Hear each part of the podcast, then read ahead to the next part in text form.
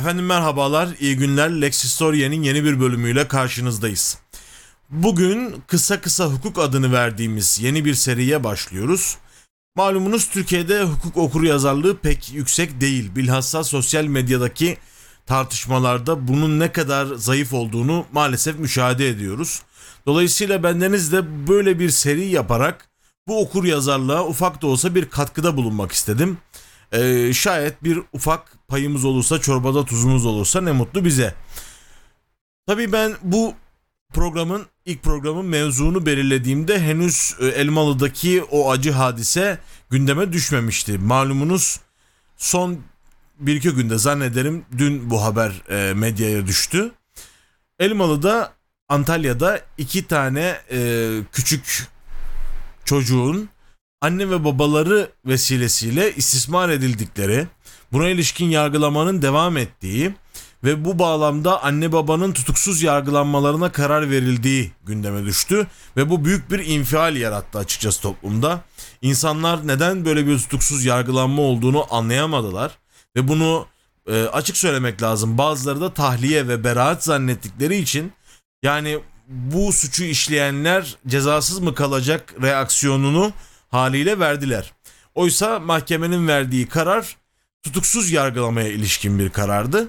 Tabii o kararın da yerinde olup olmadığı muhakkak tartışılır. Ancak e, yani en azından ben sosyal medyada gördüğüm kadarıyla doğrudan bu kararı veren hakime yönelik bir nefretin doğduğunu gördüm ve Adalet Bakanlığı'ndan bu hakimin görevden alınmasına dair bir çağrının yapıldığını gördüm.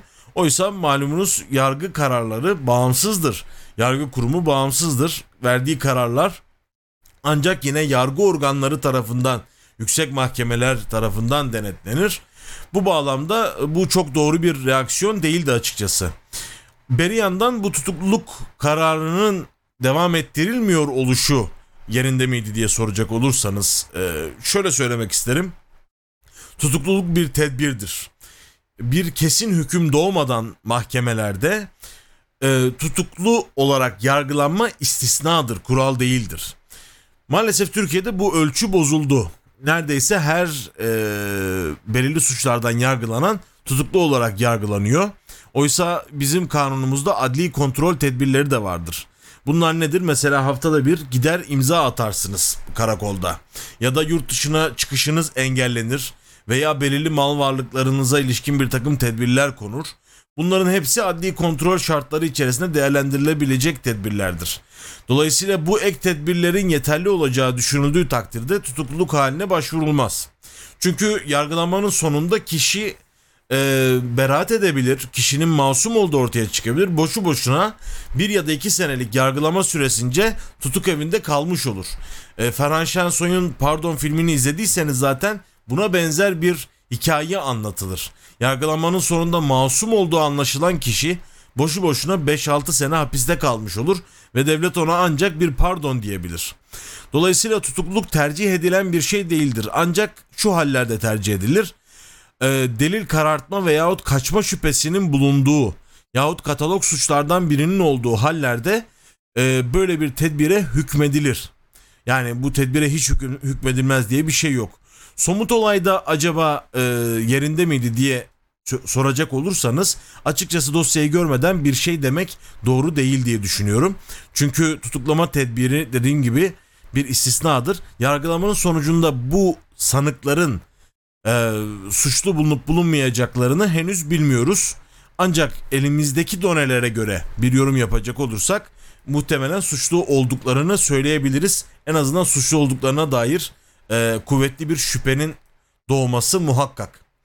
Şimdi efendim bizim de mevzumuz aslında tam da bu masumiyet karinesi diyoruz. Eski mecellede sekizinci maddede beraat-i zimmet asıldır diye bir hüküm vardır. Yani kişinin e, asıl durumu masumiyet halidir. Ancak bir yargılama sonucunda suçlu bulunursa e, onun hakkında bir hüküm tesis edilebilir. Bu bağlamda şunu söylemek lazım. Karine dediğimiz zaman hukukta şu anlama gelir. Karine aksi ispat edilene kadar doğru kabul edilen önermelerdir. Ceza yargılamasında da masumiyet bir karinedir. Yani hakim karşısına çıkan kişinin masum olduğu düşüncesi içerisinde önce ona bakmalıdır. Bu bağlamda zaten biz soruşturma aşamasında suçu işlediği şüphesi olan kişiye şüpheli, kovuşturma aşamasında yani yargılama aşamasında da sanık ya da zanlı diyoruz. Yani suç işlediği zannedilen, sanılan kimse. Dolayısıyla bu doğrudan suçlu anlamına gelmemektedir. Ve kişi hakkında kesin bir hüküm tesis edilene kadar o kişi suçsuz kabul edilmek mecburiyetindedir. Şunu söylemek lazım, biz bunları doğru maalesef anlayamıyoruz. Bir kişi hakkında bir yargılama olduğu anda o kişinin o suçu işlediği kabul ediliyor. Oysa mahkeme kararının neticesine bakmak lazım. Şimdi burada akla şu sual gelebilir. Ee, mahkeme kararının doğru olduğunu nereden bileceğiz? Ya da mahkeme kararları her zaman doğruyu mu gösterir? Adil kararlar mıdır? Elbette değildir. Zaten e, yapılan büyük yanlışlardan biri, acizane kanaatim budur. Çünkü biz hukuku adaleti tesis etmek için bir araç olarak görüyoruz. Bu aslında güzel bir şey. Bu doğal hukukun e, arayışı özellikle klasik çağda, antik çağdan itibaren büyük bir arayıştır. Yani doğal bir hukukun, tanrısal bir hukukun, evrensel adaletin tesisi noktasında bir arayış çok doğal, adı üzerinde, ve sağlıklı bir arayıştır. Ne var ki hukuk doğrudan adalet idesini yerine getirmek noktasında yeterli değildir. Hukuk işlerimizi belirli şekillerde E, yapmak üzere aramızda tesis ettiğimiz bir akittir aslında. Böyle de bakılabilir. E, nitekim Thomas Hobbes gibi, Rousseau gibi toplumsal sözleşmeci filozoflara baktığımız zaman şunu görürüz. E, doğal halde insanların bir arada yaşaması oldukça zordur. Bu nedenle yani şöyle bir şey söyleyelim. Bir yakınınız öldürüldü diyelim doğal halde. Siz de onun intikamını almak için ya katili bulur öldürürsünüz ya da onun ailesinden birilerini öldürürsünüz. Bunun da ad- adil olmadığı, daha doğrusu böyle bir toplumun sağlıklı bir şekilde var olamayacağı izahtan vareste. Dolayısıyla ne yaparız? Bir devlet kurumu tesis ederiz. Tabii bu çok yani fiktif ve anlaşılması adına böyle basitleştirerek söylüyorum. Bu belki on bin senelik bir hikayedir. Yani dolayısıyla bunu böyle algılamak lazım. Bir devlet kurumu tesis ederiz ve işlerimizi ona havale ederiz. Bizim adımıza sen zor kullanma yetkisine sahipsin deriz. Bu bağlamda e, kanunlar bizim bir arada yaşamamızı sağlayan asgari temelleri belirler. Zemini belirler. Adalet ise yüksek bir idealdir. Dolayısıyla şimdi şöyle düşünün. Biz masumiyet karinesini ortaya koymadık ve e, dedik ki kardeşim her mahkemenin huzuruna gelen kişi suçludur. Ya da e, mahkemelere güven olmaz. Biz birinin suçlu olduğunu iddia ediyorsak suçludur. Lekelenmeme ilkesini de kaldırdık diyelim. Suçludur dedik. O zaman ne olabilir? Şöyle bir kurgu yapalım dilerseniz. Örneğin Twitter'da yazılar yazıyorsunuz, tweetler atıyorsunuz. Bir gün birinin ayağına bastınız, birinin canını sıktınız ve hakkınızda terörist olduğunuza dair bir şaiya yaymaya başladı o kişi. Bu şaiya bir anda hashtag'e dönüştü. Atıyorum adınız ne bileyim Batuhan Bozkurt olsun, işte hain Batuhan Bozkurt, terörist Batuhan Bozkurt diye hashtagler dönmeye başladı. Daha sonra bu o kadar yayıldı ki çalıştığınız kurum Batuhan Bozkurt artık bizimle çalışmamaktadır diye bir ilan verdi toplumun bu e, tepkisini bastırmak için. Efendim ondan sonra hakkınızda bir hatta soruşturma başladı. Hakimin karşısına çıktınız ve hakim o hashtaglere katılmış biri ve size karşı bakışı oldukça menfi ve siz hapiste de cezalandırıldınız. Ya da tam tersi beraat ettiniz ama artık e, bildiğiniz sektörde çalışamıyorsunuz çünkü o büyük kurum sizi bu sosyal lincin içerisinde görevinizden çıkarmış. Oysa biliyorsunuz siz terörist değilsiniz, sadece birilerinin ayağına bastığınız, birilerinin canını sıktığınız için sizin hakkınızda böyle bir şaya yayılmış ve şuyu'u vukuundan beter bir hadise olmuş. Şimdi böyle bir absürt durumun yaşanmaması için biz ee, bugünlerde çok yaygın olan bir kültür var malumunuz. Cancel kültürü, cancel culture ve ee, linç kültürü özellikle sosyal medya vasıtasıyla çok yayılıyor. Örneğin bir kişi diyor ki filanca beni taciz etti. İşte bakın şu şu mesajlar. Biz o mesajların gerisini, öncesini, sonrasını görmüyoruz ve o kişi hakkında bir yargılama yapıyoruz sosyal medya mahkemesinde ve onu mahkum ed- ediyoruz bir şekilde. Ve bu mahkum edişimiz netice itibariyle o kişinin hayatını karartabiliyor, işinden ayrılmasına sebebiyet verebiliyor. Hatta ve hatta intiharına bile sebebiyet veriyor. Böyle hadiselerde yaşandı. Bunun çözümü nedir peki? Öncelikle tabii bunun nasıl bir kültür olduğunu anlamak lazım cancel culture'ın. Ee, mesela ben bunu hep şeye benzetirim. Cadı avlarına benzetirim. Cadı avlarının da arka planında aslında Katolik geleneğindeki aforozun büyüklüğü yatar. Engizisyon mahkemelerinin gelenekleri yatar. Ve e, bir noktadan sonra da o cadı avı bir toplumsal reflekse dönüşmüştür. Yani toplumsal mem, memde, mem hafızası diye bir şey vardır malumunuz. O toplumların e, genetiğinde bir yerde kayıtlı bir hatıradır o. Ataların yaptığı işlerden kaynaklanan bir hatıradır. Ve o memde öyle bir kayıtlıdır ki hiç beklemediğiniz anda yine ortaya çıkar. Mesela bin dokuz yüz ellilerde altmışlarda McCarthycilik vardı değil mi Amerika'da? E, komünizme karşı büyük bir tepki vardı. Maalesef bizim Kayserili Elia Kazan da muhbirlerin arasındaydı ve pek çok tiyatrocu, sanatçı işlerinden oldular. Amerika'yı terk etmek, sürgüne gönderilmek durumunda kaldılar. Örneğin Charlie Chaplin bu süreç içerisinde o büyük deha bundan mağdur oldu. Bu bir refleks, toplumsal bir reflekstir. Bir yandan ben şeye de benzetirim bunu. Mesela Ortodoks Yahudilerde şey vardır, Paşkevilim diye bir metot vardır. Suçlu olduğunu düşündüğünüz kişinin resimlerini ve suçunu duvarlara asarsınız, böyle ilan edersiniz. Nitekim aforoza benzer Niduy Nezifa ve Herem diye de kurumları vardır. Bunları ben bir ara anlatmayı istiyorum aslında, güzel bir mevzu. Ee, Şitisel dizisini izlediyseniz orada da vardı, kız babasını böyle Paşkevilimle ilan ediyordu. Fakat işte bu ilan toplumda reaksiyon yaratabilir elbette, iddianın büyüklüğüne bağlı olarak. Ancak bir yargılama yapılmaksızın biz yargısız infaz yaptığımız takdirde bunun geri dönüşü olmayan sonuçları olacaktır.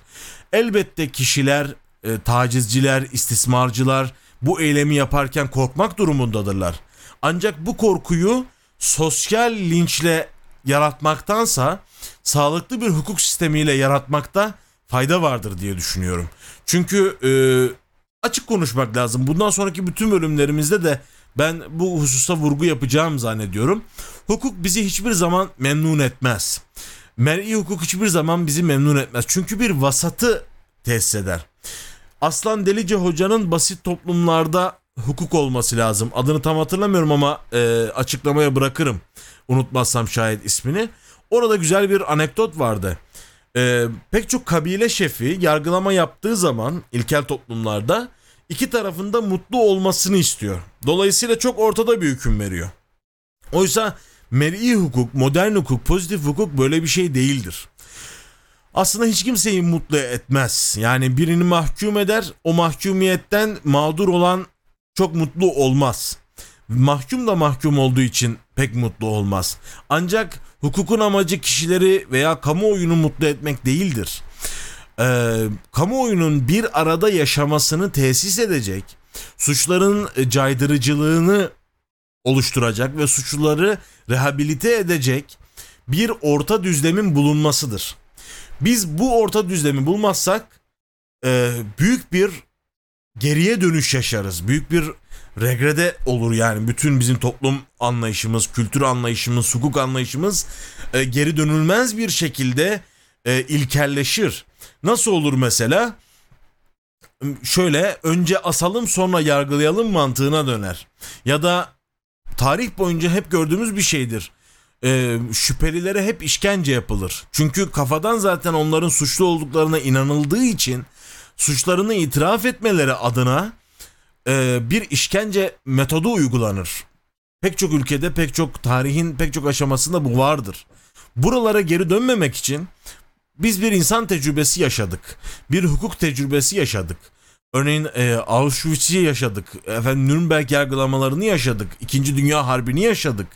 Ve bu, bütün bunların üzerine İkinci Dünya Savaşı sonrasında özellikle İnsan Hakları Evrensel Beyannamesi çerçevesinde bir doğal hukuk kataloğu oluşturduk aslında. Ve biz bunun üzerinden gidiyoruz bugün.